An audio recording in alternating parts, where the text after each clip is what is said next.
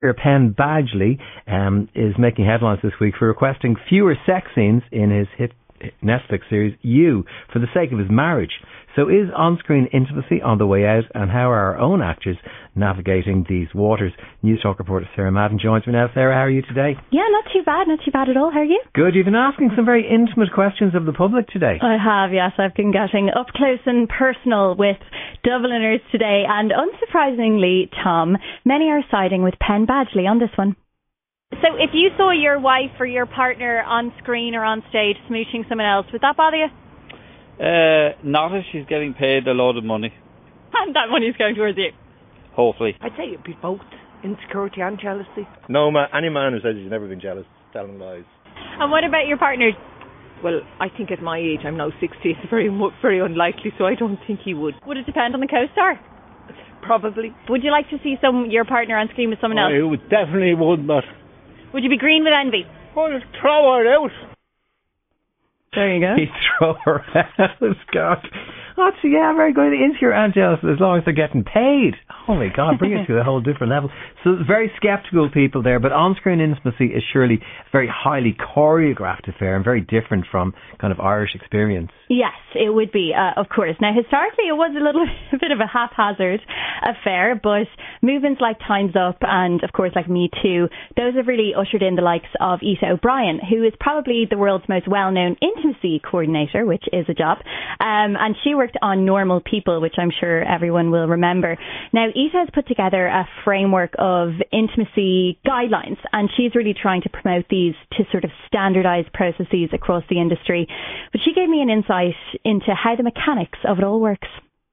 That's right, and that's um, something that um, before the intimacy guidelines came along, you know, sort of the statements would be, oh, um, you've got the intimate scene tomorrow, perhaps you two should go out for dinner tonight.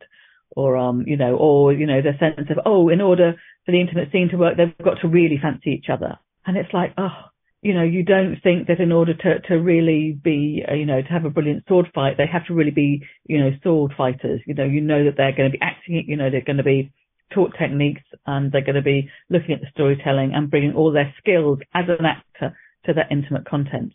And the fundamentals of the work has happened way before a day on set. So we're, checking out what the actor is happy to do. But if that actor then is not happy to perform any degree of, of nudity or simulated sexual content, then a body double can be sourced, possibly from the adult community, um, who would be happy, very comfortable, because that was their day job. Obviously, it is not suitable for naked genitalia to touch in the workplace, so the least that the actors will be wearing is, um, you know, both a genitalia patch or for the guy a pouch and then a patch over the top. And then, you know, it's the magic of theatre. We're making sure that camera angles look right so that you think there's um, possibly penetration through a rhythm to through to orgasm, but it's all choreographed. So one of the very important things that we put in place is a timeout.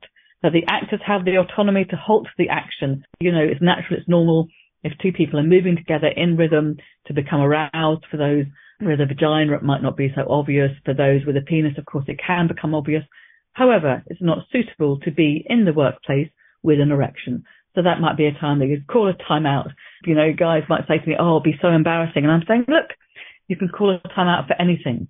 There's no questions asked. You know, there's no explanation needed. Just call a timeout. If you feel you're getting aroused, time out, take a break, you know, go, go out, get some fresh air, come back and off we go.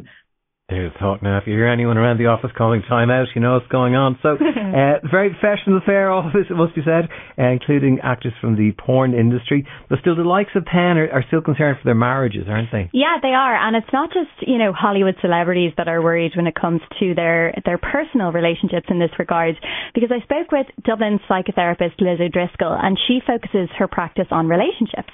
And Liz told me that she sees this among her clients who work sort of under the spotlight or in the arts, let's say, quite often. Certainly for people who work maybe in the theatre, on television, I, I think it can have a long-term effect because it's kind of, it's kind of has that, what I call that chip, chip effect. You know, there's the first time, second time, the third time, and on and on and on it goes. I suppose there's the obvious ones, you know, where you might feel a little bit jealous. But I think from the very human perspective, there's that, that sense of insecurity that comes up. It can be experienced by the other partner as, as, I suppose, a betrayal. And that can be difficult because really what you can be dealing with sometimes is the experience of infidelity that actually isn't infidelity. And I think there's a gender issue here too, in that in that a male, maybe his his wife, his partner, is uh, on screen. He could, I am generalising here, but react very differently to the female who's looking at her husband or her partner. And the and the male piece, it can get quite boisterous and, and kind of slaggy and would definitely, to some degree, maybe even infiltrate the self-esteem of the male. You know, I mean, if you bring it back into, I suppose, what we call real life and our ordinary lives, we do love our partners, but we're not blind. And, you know, we do see people that we're attracted to or work with people that we think, oh, but because we, we don't step over a line in terms of even touching people that we work with or seeing them naked or, you know, having access to their body, the likelihood of that turning into something like an affair or an intimate piece is fairly unlikely. Then you go into sort of maybe the art and into the film piece you know, where you you are actually up close and personal with somebody, and we are human, and it could, I would imagine, be very difficult sometimes to not step over that line. And then you've got this spouse who who knows you probably better than anyone else, who's watching this unfold. You know, I actually remember seeing it on on a scene one, you know, where the woman said to the actor partner, "But you looked at her the way you look at me," and it destroyed her so you can, I mean, the challenges are, are, are incredible. Really. Wow. You look at her the way you look at me, yeah. my word. So actors and their partners at large are having issues with this type of, of stuff. Yeah, totally. And I spoke with um, Eddie Jackson. He's an Irish actor and he's also a great writer as well. And he told me that he actually does his best to avoid scenes like this um, for that reason and I suppose for others.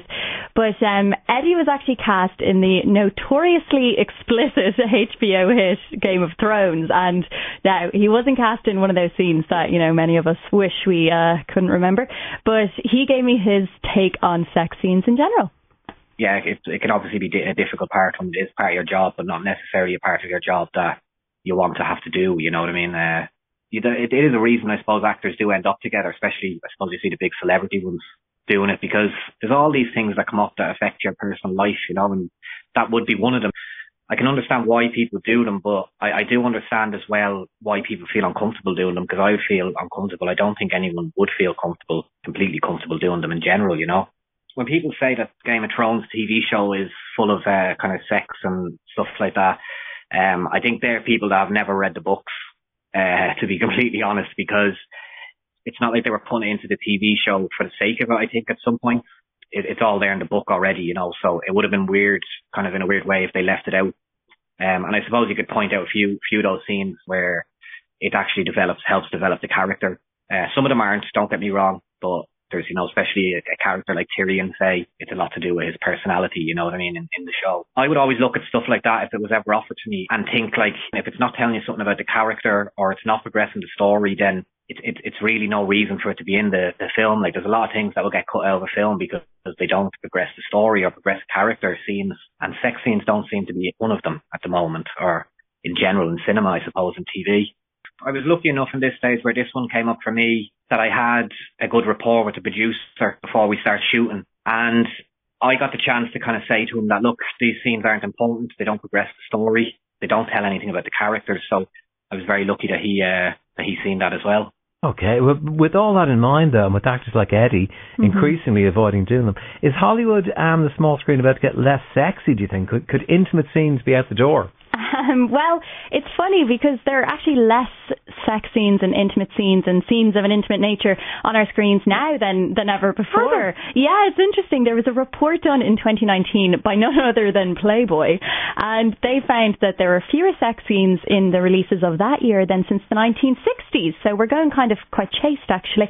But um, O'Brien, she does want her intimacy guidelines to become standard across the industry, but she really believes that intimate scenes still have a place on our screens. Well, I think it's really important to have intimate content um, in our in our storytelling. Um, you know, as human beings, you know who we love, and then how we express that loving, that intimacy through to full on, you know, stimulated sexual content is um is a really important part of of who we are as human beings, and so it should be in our storytelling. And it's really important, yeah, that our stories really keep opening out and keep highlighting and, and being part of what allow us to really experience life from in somebody else's shoes, which includes people from uh, you know who are something other So, so for example, in that I had the joy of working uh, or supporting Russell T Davies's writing of It's a Sin to support Russell T Davies's storytelling, and again, so really championing and and expressing the joy and the love, you know, of um of the queer male, you know, loving was absolutely brilliant. I recently worked on a fantastic um TV series called Ralph and Katie, and that has two actors um, who are Down syndrome as their leads. And again, it's really important. Or um, community with learning disabilities. It doesn't mean that they are they don't have sexual desires and are and are not having you know beautiful sexual relationships. And again, so I was really proud to to be able to support and help choreograph um, those scenes. Oh, that's good stuff. They, they can be so important, can't they? Mm. Um, fascinating stuff, Sarah. Thank you very much indeed, Sarah Madden, yeah, News Talk reporter. Thanks very much indeed for that. Moncrieff. Brought to you by Avant Money. Think you're getting the best value from your bank? Think again. Weekdays at 2 p.m. on News Talk.